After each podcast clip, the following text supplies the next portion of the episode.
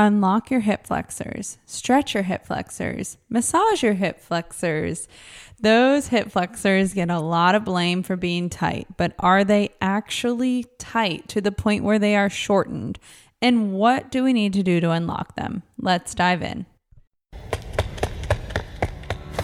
Welcome to Rehab for Runners, the podcast for runners who are ready to get out of pain and run with more confidence. Dr. Lisa will guide you with the clarity you need to unleash your potential with tools, practical tips, and exercises so you can enjoy your runs and exceed your goals.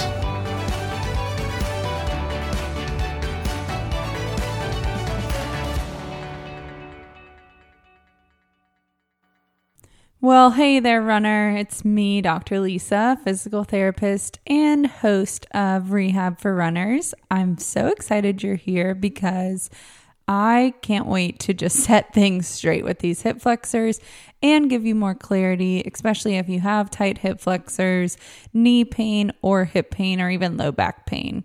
So the other day, I was scrolling on social media, I think it was Facebook, and I saw an ad to unlock and stretch your hip flexors for pain free running. And I love to look at the comments. If you don't look at the comments on posts, you're missing a lot of entertainment. But the comments were basically saying, oh, yeah, mine are very tight. Like, I need to stretch them or I need to do this program, whatever. And I was just thinking, just because your hip flexor feels tight doesn't mean that it needs to be strengthened. And that's what I really want to talk about today because let's face it, we use our hip flexors when we're running. It is a very large and powerful muscle group that is used when you bring your leg forward in that swing phase. So it's really important that we use our hip flexors, but it's also important that we pick up on what we need to do if we have tight hip flexors, if they feel tight or if they feel weak or you're having some sort of hip pain as well, knee pain, low back pain. And if you follow me on social media, specifically Instagram, then you know that static stretching is not always the answer. And research is really coming out with how static stretching is just not the answer for a lot of athletes. And I'll explain why. But if you're post op, if you've had, you know, been in a brace for a long period of time, that's a different story because the muscle group or the muscles are actually shortened to the point where they need to be lengthened. Completely different story than a runner who just has tight hip flexors after running a long runner. In the middle of their run, they start to experience tight hip flexors. So that's more of the group that I'm going to be talking about today. Let's start with talking about what are the hip flexors. Basically, the hip flexors is a muscle group of muscles that flex the hip, which means that if you're in standing, you're bringing your knee into your chest and that hip is going into hip flexion. Two major hip flexor muscles you have the iliacus and the psoas major. They come together to form the iliopsoas as a muscle tendon and they insert to part of the femur or your thigh bone. But the psoas major actually originates in the lumbar spine and the iliacus originates in the iliac fossa. So, two different insertion points. One is lumbar spine. So, I think that's why psoas major gets a lot of heat for causing low back pain because it's pulling on the lumbar spine, which could be part of why you have low back pain, but I wouldn't say that's the entire reason for it. But just know that those two muscles come together to form the iliopsoas tendon. And you also have the TFL, which is your tensor fasciae latae. And I love the name of it. And um, sounds like a Starbucks drink. and that starts at the ASIS, which is in the front of your pelvis, the hip bone or pelvic bone in the front and it inserts into the IT band. So that's really, really important. Helps flex the hip, but it also helps support that hip and inserts right into the ITB. The next hip flexor muscle is your rectus femoris, and that is a fun muscle because it's the only quadricep muscle. So think about your quadriceps, they sit on the front of your thigh. It's the only quadricep muscle that crosses the hip and acts as a hip flexor. So all other quadricep muscles only cross the knee, which means they're only extending the knee. So you have the three quadricep muscles that only extend the knee, and then your rectus femoris also extends the knee and flexes the hip. So that's really important to note. But also, all these muscles don't just flex the hip. They have separate actions that include hip rotation, lumbar extension, and stabilization of the hip and lumbar spine as well. So it's important to note that it's not just that all these muscles only flex the hip because there's rotation happening as well, internal and external rotation. So just important to note that for the hip joint.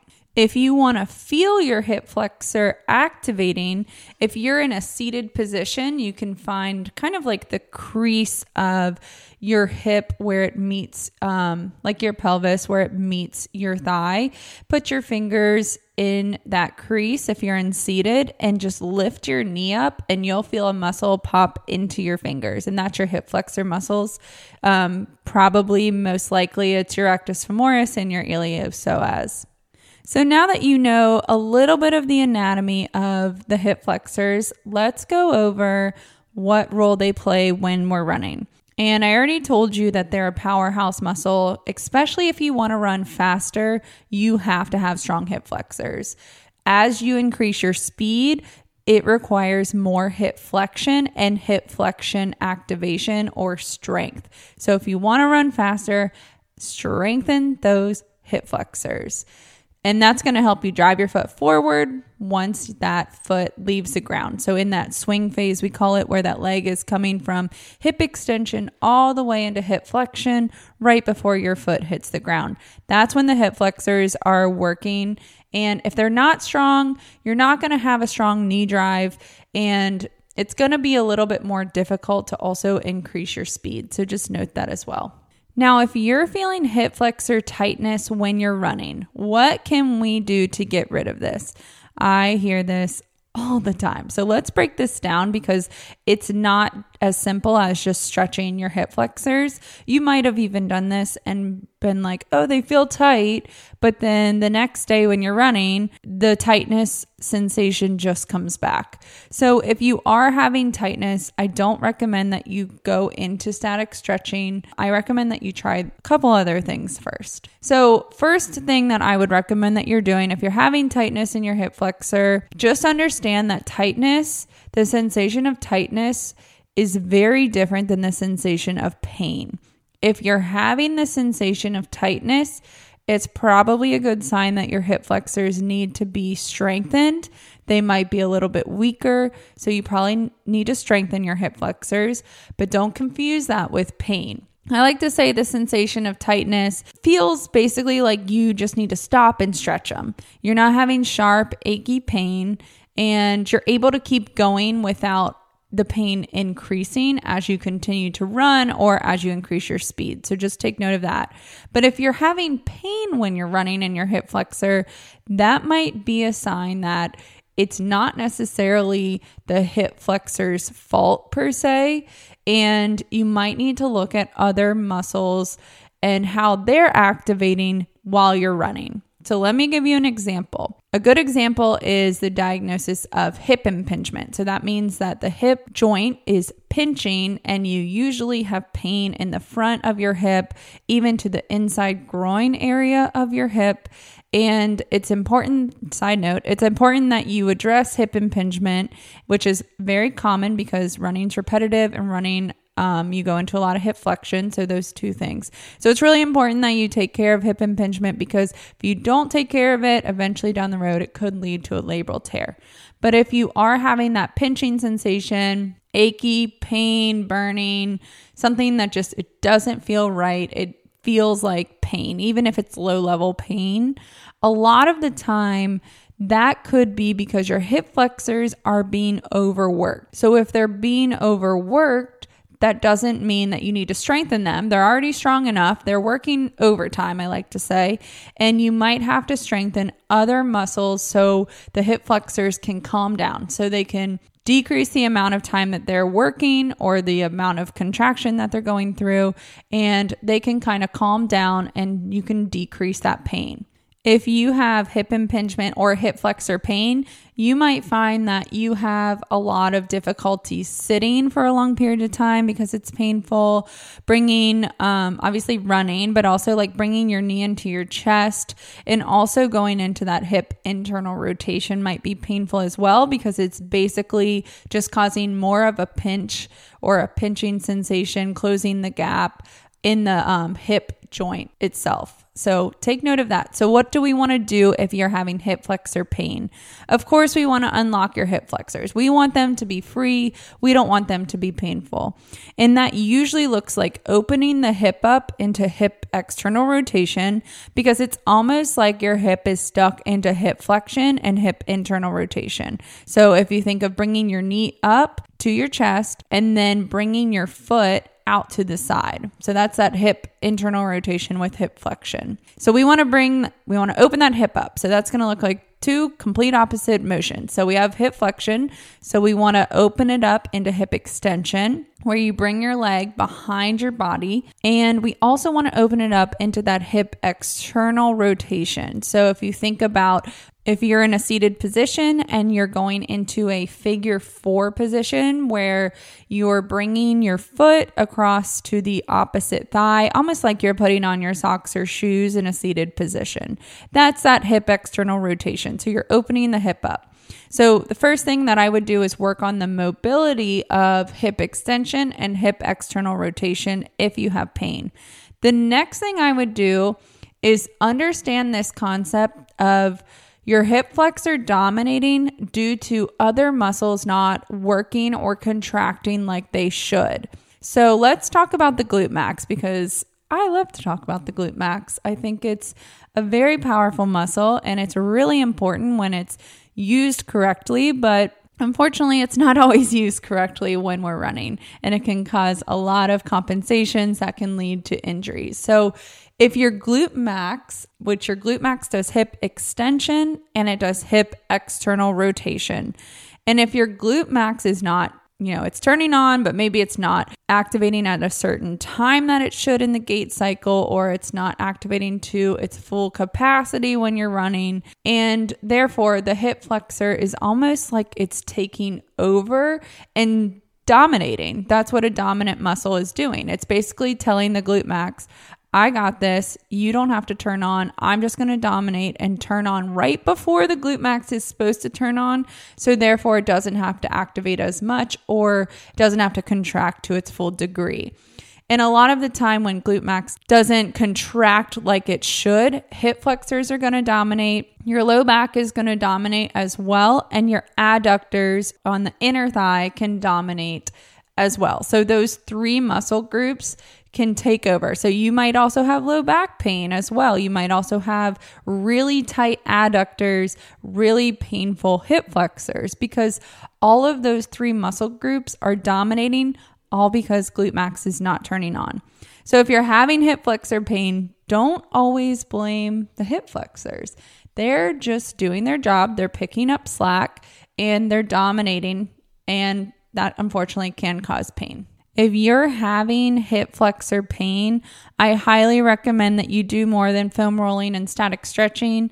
And you need a plan that's going to address exactly why you have this pain and that allows you to get back to running pain free. That's why I recommend that you go through the hip program if you are having hip flexor pain and it's just going to address exactly why you're having that pain. So you can get out of pain all from your house. You have 12 weeks of exercises that cover strength, stability, and mobility and prep you for pain free running. So I'll link that below in the show notes if you're interested. So to summarize those hip flexors, if they are tight, they probably need to be strengthened. I also want to add that I don't want you blaming sitting for a long period of time as the cause of your tight hip flexors. Ideally, if you have a desk job, like a seated desk job, you're able to move, let's say get up and move and stretch every one to two hours.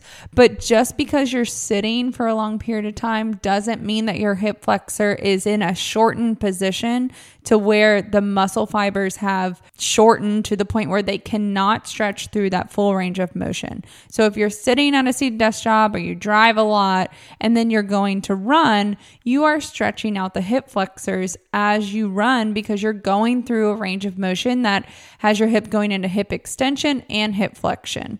So that's why it's not the same, like sitting for a long period of time is not the same as someone who's in a brace or bed rest because you are eventually walking, even as you going through hip extension and hip flexion. So that's why static stretching is not the answer.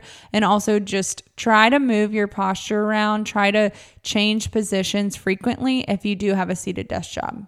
Now, if you're having hip flexor pain to the point where it feels tender to touch, you're having an achy or burning sensation in your hip flexor when you're running, chances are it's dominating and you need to strengthen other muscle groups besides your hip flexor. So, strengthening the hip flexor is not necessarily the solution. That would be chasing the pain if you had hip flexor pain when running. So, ideally, you're working on the posterior side of your hip working on opening up the hip and therefore decreasing that pain.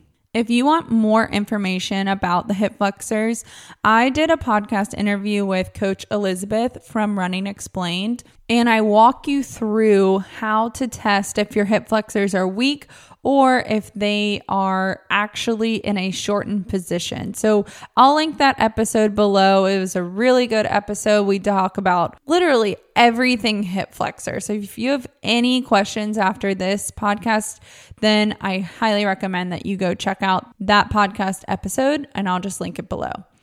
And that concludes how to unlock your hip flexors.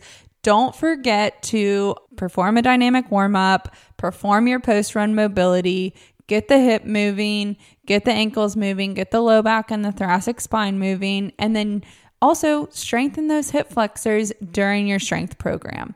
If you enjoyed this podcast episode, make sure you rate and review it so I can keep bringing you free content. And as always, have a great run, and I'll talk to you next time. Bye.